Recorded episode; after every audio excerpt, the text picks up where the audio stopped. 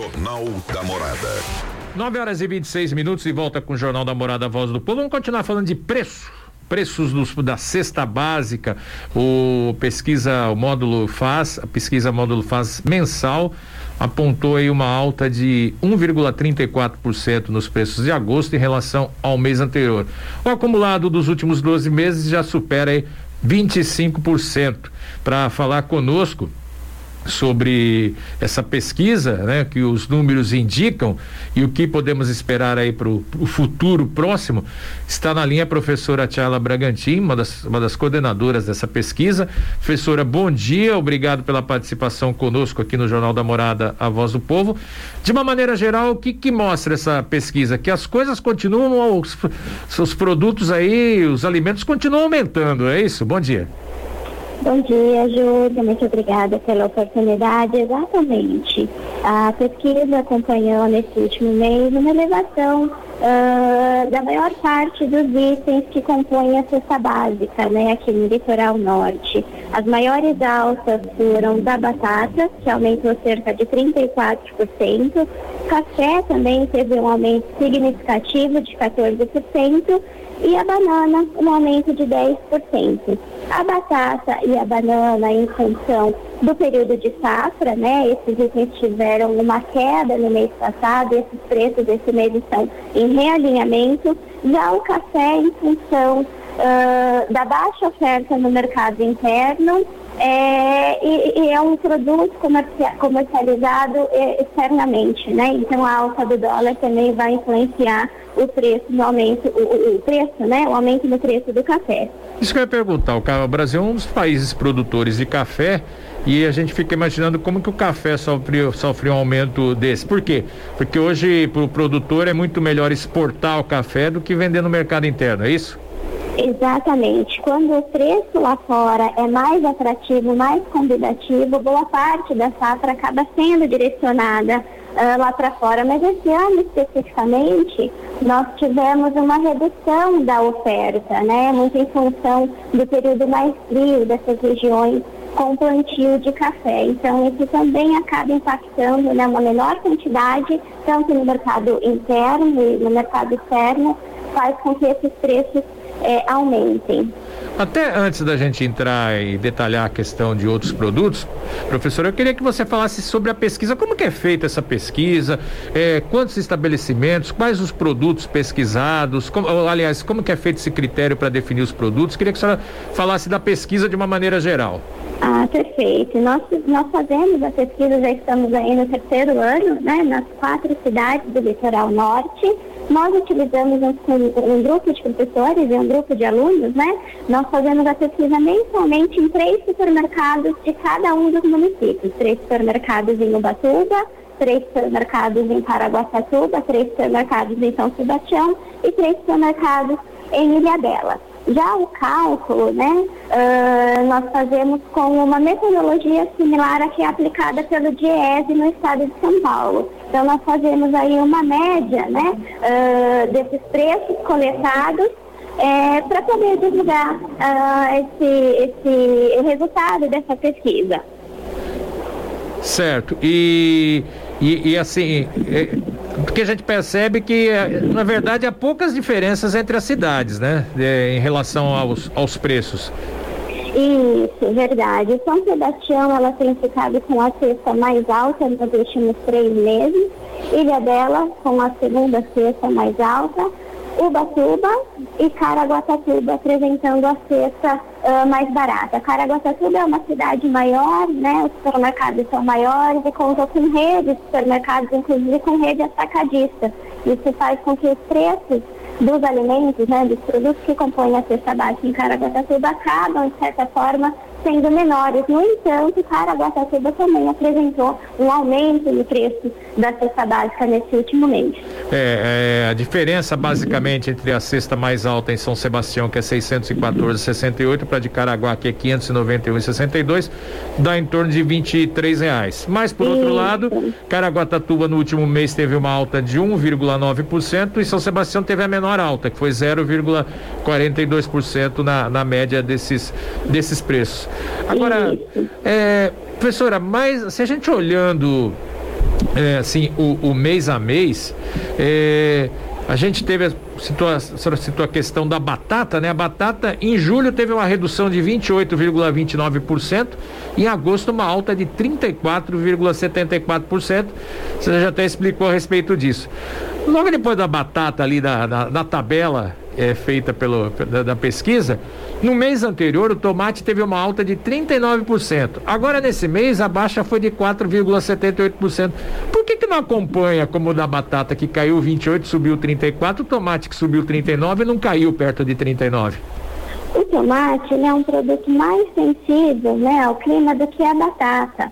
Nos primeiros, nos, nas últimas semanas de julho e nas primeiras semanas de agosto, nós tivemos aí um período muito frio, né? Então é um produto que sofre mais com essa oscilação de temperatura. Embora teve uma queda, né, um pouquinho mais tímida do que a da batata, uh, nos próximos meses, É, esses preços tendem a se realinhar buscando um equilíbrio, mas em função do, do, do período, né, do clima, uh, por ser também um produto um pouco mais sensível. É, é, dá para explicar, tem alguma explicação por que que é, é, o óleo de soja, por exemplo, ainda está tão caro? Ele que a gente ele custava aí três reais, quatro no máximo, hoje está acima de oito reais. Por que que ele está tão caro ainda? O óleo de soja também, assim como o café, é um produto que tem a sua base, né, sua matéria-prima, que é a soja, comercializada no mercado externo. Uh, embora tenhamos aqui no Brasil uma alta, né, produção, mas esses preços são, uh, uh, são, são feitos, né, em função do dólar. E nós tivemos também aí nesses últimos meses um aumento no preço do dólar, né? Isso torna a produção do óleo de soja, o custo produtivo, mais alto. Então, ele vem nos últimos meses apresentando essa alta, né? Em função uh, dessa, dessa, dessa composição, né? Do, do seu custo produtivo. Com relação à carne, ela, vamos dizer assim, dá para dizer que o preço está estabilizado, mas estabilizado no alto, né? Como até Exato. se usa muito aí, se usou muito na, na, no pico da pandemia da Covid, ela está tá estabilizada lá no, no topo, né? Isso. Tem alguma perspectiva é. de redução? Ah, sobre a carne, é. Júlio? A carne, ela tem agora a tendência a estabilizar esses preços, né? A princípio, nós não temos perspectivas positivas em relação a uma redução significativa, né? Mas o equilíbrio do preço, ou seja, o mercado externo tem se equilibrado, tem estabilizado a produção uh, da carne bovina, né? O que acaba gerando aqui no mercado eh, interno uma redução no custo, né, da, da, da, da carne. Isso faz com que esses preços tendem a se equilibrar, mas ainda, como você citou, ainda num patamar um pouco mais elevado. É, eu sei que não é pesquisado, não está nos itens pesquisados, mas é, até a alta da carne puxa para cima também preços de, de, de, de alimentos alternativos, né? É, proteínas Exato. alternativas, como o frango, a carne suína, até, até o peixe, né? Exato, exato. Com o preço mais alto da carne, as famílias buscam, em função do impacto, né, que esses preços altos causam no orçamento familiar, buscam produtos substitutivos, né? E, e os produtos, principais produtos substitutivos da carne é a carne branca, a carne de frango, né, a carne suína. Uh, então você aumenta a demanda por esses produtos e faz com que esses preços aumentem, embora não, não faça parte da pesquisa, mas a gente, quando vai no mercado, sente, por exemplo, o preço do frango uh, mais elevado do que nos últimos tempos, né? Muito em função do aumento da demanda, né? A troca, né? A troca carne vermelha pela carne de frango. Ah, essa pesquisa desse mês de agosto mostrou o maior valor da cesta básica até o momento. É, há uma tendência, de uma maneira geral, dos produtos, o que, que a senhora, pela sua experiência, pode dizer, de queda, ou a gente ainda vai seguir em alta aí nos próximos meses? Ou seja, esse, esses seiscentos e pouco já não vai ser isso, já vai ser um pouco mais no próximo mês? Qual que é a expectativa? Embora alguns preços de alguns produtos tendem a se equilibrar nos próximos meses, as, perspe- as perspectivas ainda não são tão positivas, né? A gente uh, acompanha aí para os próximos meses as perspectivas ainda de aumento uh, nos preços dos itens básicos da cesta básica. Nós tivemos nos últimos meses um aumento significativo, né, no preço da energia elétrica e também no preço dos combustíveis. Eles são essenciais na produção, no processo produtivo, né, uh, dos alimentos de maneira geral. Isso também acaba impactando nessas perspectivas ainda para os próximos meses. E, senhora, eu queria perguntar, é, qual que é o impacto, o que, que a gente pode esperar em função da alta, e essa alta constante dos combustíveis e agora essa alta da energia elétrica, ou seja, uma... Uma, esse, esse, isso vai ser repassado para o consumidor, né? Essa, esse custo aí. Isso, isso. A energia elétrica, ela está presente no processo produtivo, né, dos alimentos de maneira geral, e os combustíveis uh, no processo logístico, na distribuição desses alimentos ao longo uh, do país, né? Então, essa oscilação, esse aumento nesses preços tornam o processo mais caro, né? Então, para o produto chegar na prateleira do supermercado, ele fica mais caro. E esse preço realmente é repassado, né, aos consumidores. Então, uh, esses, esses são um dos motivos dessa alta esperada para os próximos meses. Nós estamos conversando com a professora Thayla Bragantin, da Faz Módulo, sobre a pesquisa aí que foi feita, uma das coordenadoras da pesquisa, sobre os, os preços aí da, dos itens da cesta básica. É, tem até um, no, no, no, no relatório da pesquisa, é, vocês citam que a alta do, dos produtos, dos preços da cesta, uma variação de vinte e cinco vírgula trinta e dois por cento em um ano, e ressaltando a inflação dos últimos doze meses, o I N P C A, que é o Índice Nacional de Preços ao Consumidor Amplo, que teve uma variação de nove vírgula treze por cento. Ou seja, a população não tem a reposição salarial, aqueles que têm emprego, óbvio que tem uma renda formal, não tem uma reposição eh, de acordo com, que essa, com esse aumento da cesta básica, o que acaba, vamos dizer assim, empobrecendo cada vez mais a população, né? Exato, esse é um dos fatores mais preocupantes, né? Uh, a gente acompanha esses aumentos, mas por um outro lado, Uh, esses aumentos foram muito superiores ao da inflação de mesmo período e também do reajuste salarial, ou seja, as pessoas, uh, uh, o valor, né, salarial, a renda das famílias não acompanhou esse aumento no preço dos alimentos. Isso faz com que as famílias Uh, gastem, né, uma parcela muito maior desse orçamento com alimentação, deixando, às vezes, de, de, de lado outros gastos, né, uh, com vestuário, atividades de lazer, uh, e tentando fazer com que isso caiba no orçamento das famílias. É, e agora, que dica você daria aí para aquelas pessoas que estão nos ouvindo, falar assim, poxa, o que, que você troca, o que você consegue, como você fazer a substituição, que cuidados as pessoas devem ter na hora de fazer as suas compras para tentar economizar ou para tentar comprar um pouquinho mais com o mesmo dinheiro? É, as dicas principais, a primeira dela é o planejamento, né? O planejamento envolve a pesquisa, envolve fazer uma lista de compra daqueles itens que são realmente essenciais para a família, planejar a ida ao supermercado, se possível ir uma pessoa da família, né? Uh, pesquisar os melhores preços, quando possível comprar nos atacadistas, né? Quando a gente compra uma quantidade maior, acaba tendo um preço melhor. Uh, priorizar os itens de hortifruti de época, né? É, e principalmente hoje em dia nós contamos com alguns aplicativos para celular, smartphone, uh, de lista de supermercado. Então você consegue fazer a sua lista e esses aplicativos vão fazendo, uh, uh, uh, eles guardam as informações e vão te mostrando quanto que você tem gastado, né? Levar uh, o celular, a calculadora do celular ou uma calculadora no supermercado para ir acompanhando o valor da compra e não ter surpresa no caixa. É, e sempre que possível substituir uh, os itens, né? Os itens mais caros por produtos substitutos, a carne, a carne bovina pela carne de frango, a carne suína, uh, utilizar os vegetais e frutas da época e aproveitar sempre as promoções. É, essa questão da, da calculadora, porque assim, eu duvido hoje quem vai, ó, quem vai a um supermercado e na hora de passar no caixa não se surpreende, não imagina que vai gastar X, a hora que passar no caixa, fala, caramba, mas deu tudo isso.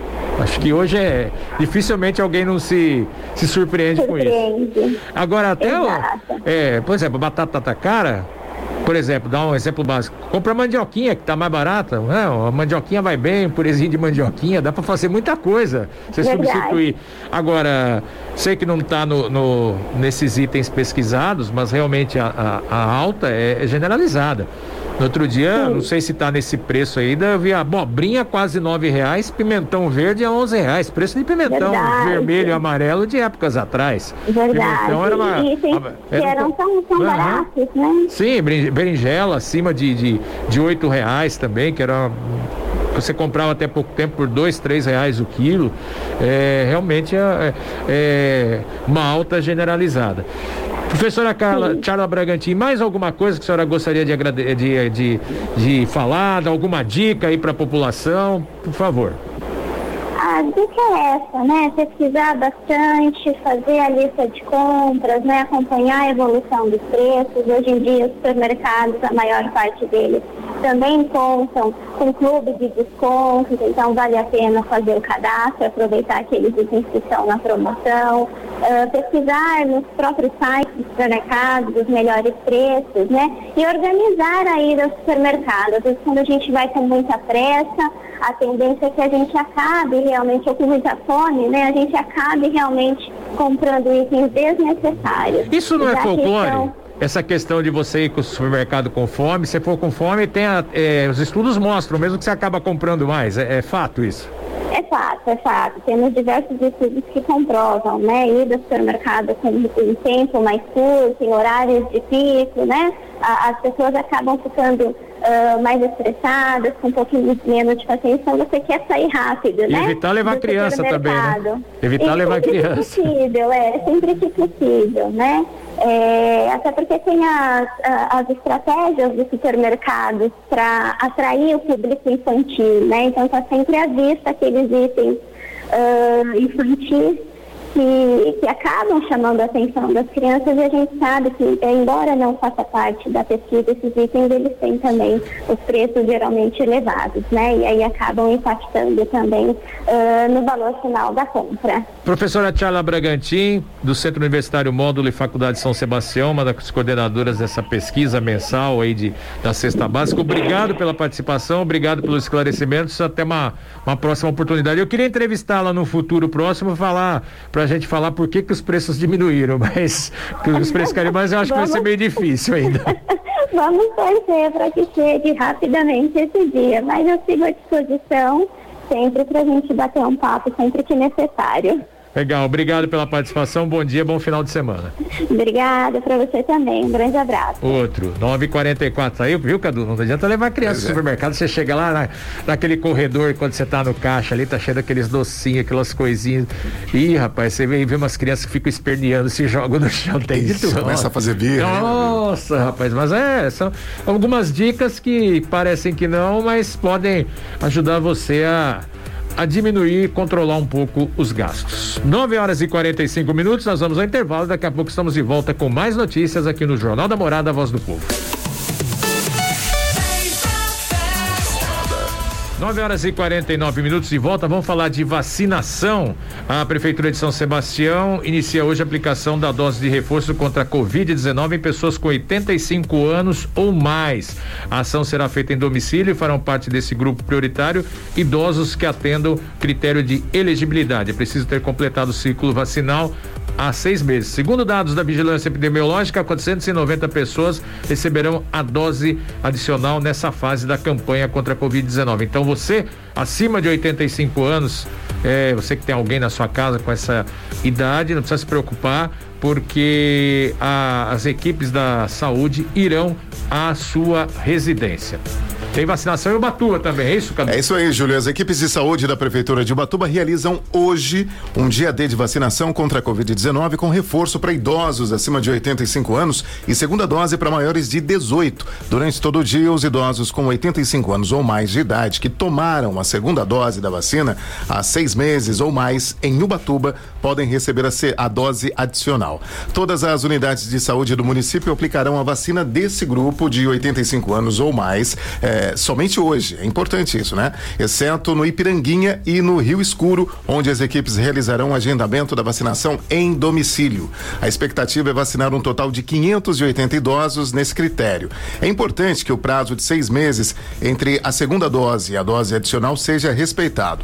Das dezessete horas às vinte e duas horas hoje acontece a terceira edição do Sextou com Vacina, especial segunda dose voltada para pessoas com dezoito anos ou mais de idade que tomaram a vacina AstraZeneca ou a Coronavac. As unidades Perequê-Açu, Perequemirim, Maranduba, Piranguinha e Cícero Gomes no centro completarão o esquema vacinal do público que está com a segunda dose atrasada. É obrigatório apresentar o certificado comprovando o recebimento da vacinação em primeira dose no município, além do R G. No posto da Lagoinha, região sul, e na igreja São Francisco no centro, será feita a primeira dose em adolescentes de doze a dezessete anos. Para se vacinar é necessário é, ir com uma pessoa responsável e apresentar o documento com foto, hein, Júlio? Legal, e em Caraguatatuba a vacinação dos idosos começou no, na quarta-feira. Eles devem comparecer aos postos de vacinação das oito da manhã às três da tarde com o cartão de vacinação que ele recebeu lá no dia da primeira dose e um documento com foto.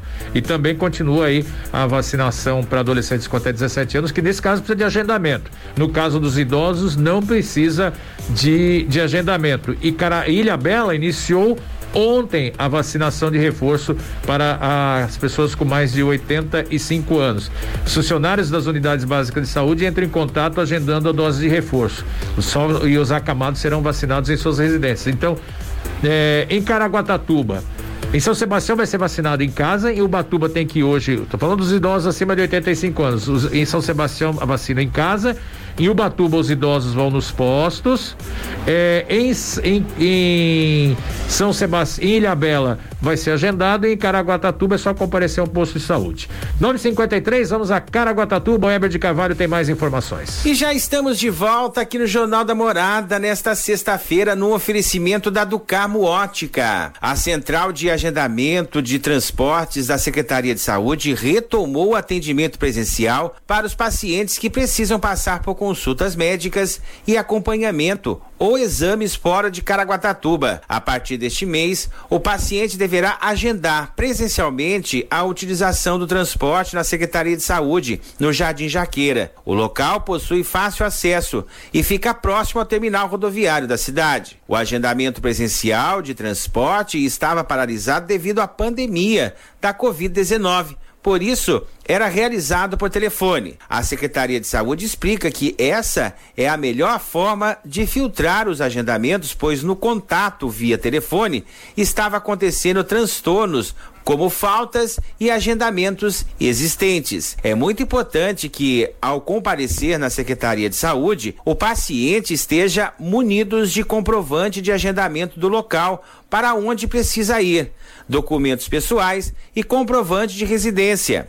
No caso dos pacientes impossibilitados de irem até o local, o agendamento poderá ser feito por qualquer pessoa, como um familiar, desde que o mesmo tenha em mãos o comprovante de agendamento e o documento pessoal do paciente. A central de agendamento funciona de segunda a sexta-feira, com exceção de feriados, das oito às treze horas. A Secretaria de Saúde também informa que as solicitações de transportes para dentro do município deverão ser solicitadas na Unidade Básica de Saúde, a U B S, de referência do paciente. A central de agendamento de transportes fica dentro do prédio da Secretaria de Saúde, que está localizada na Rua Jorge Burian, número dez, no Jardim Jaqueira, próximo ao terminal rodoviário. num oferecimento da Ducarmo Ótica. A sua visão é o nosso foco no Litoral Norte. Óculos de sol, armações e lentes. Olha, atenção, continuamos com a promoção de armações a partir de cinquenta e nove reais e noventa centavos. A Ducarmo Ótica está na Avenida Xieta, oitocentos e dezoito, loja sete. O telefone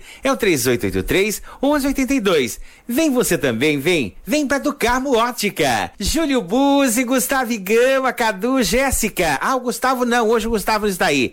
Mas olha, segunda-feira estamos de volta, trazendo outras informações direto aqui de Caraguatatuba.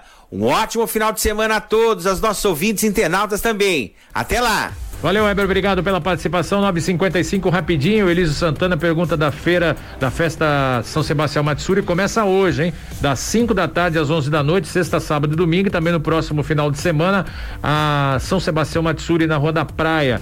A Brígida Silva manda parabéns ao Gustavo, que a Maia venha com saúde. Participação aqui da Ana Cláudia, da Ana Caldas da Silva, da Gilmara Reste. Gilmara Reste lá na Farmácia Central, que agora fica aberta até as oito da noite, hein? E Zé Carlos Zilda e o Carlos Alberto pergunta: se for na quadra da Vila Amélia, pessoas com mais de oitenta e cinco anos tomam a vacina? Não, Carlos Alberto, pelo que tá, pelo que a prefeitura definiu aí, vai ser, vai, a pessoa vai tomar na própria casa.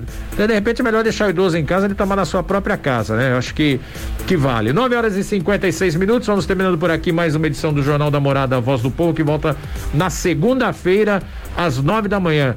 Aproveitar mais uma vez, mandar um abraço especial aí pro Gustavo e pra Simone, que hoje vai ter aí o nascimento da Maia, segunda filha do casal, que já tem o Léo. Então, muita, que seja um momento de muita alegria, muita paz, que ela venha com muita saúde. Bom dia a todos, bom final de semana e até segunda às nove da manhã. E você continue na agradabilíssima companhia do Cadu e da Jéssica até às onze, não é isso? Isso aí. Tchau, tchau, até segunda. Termina aqui mais uma edição do Jornal.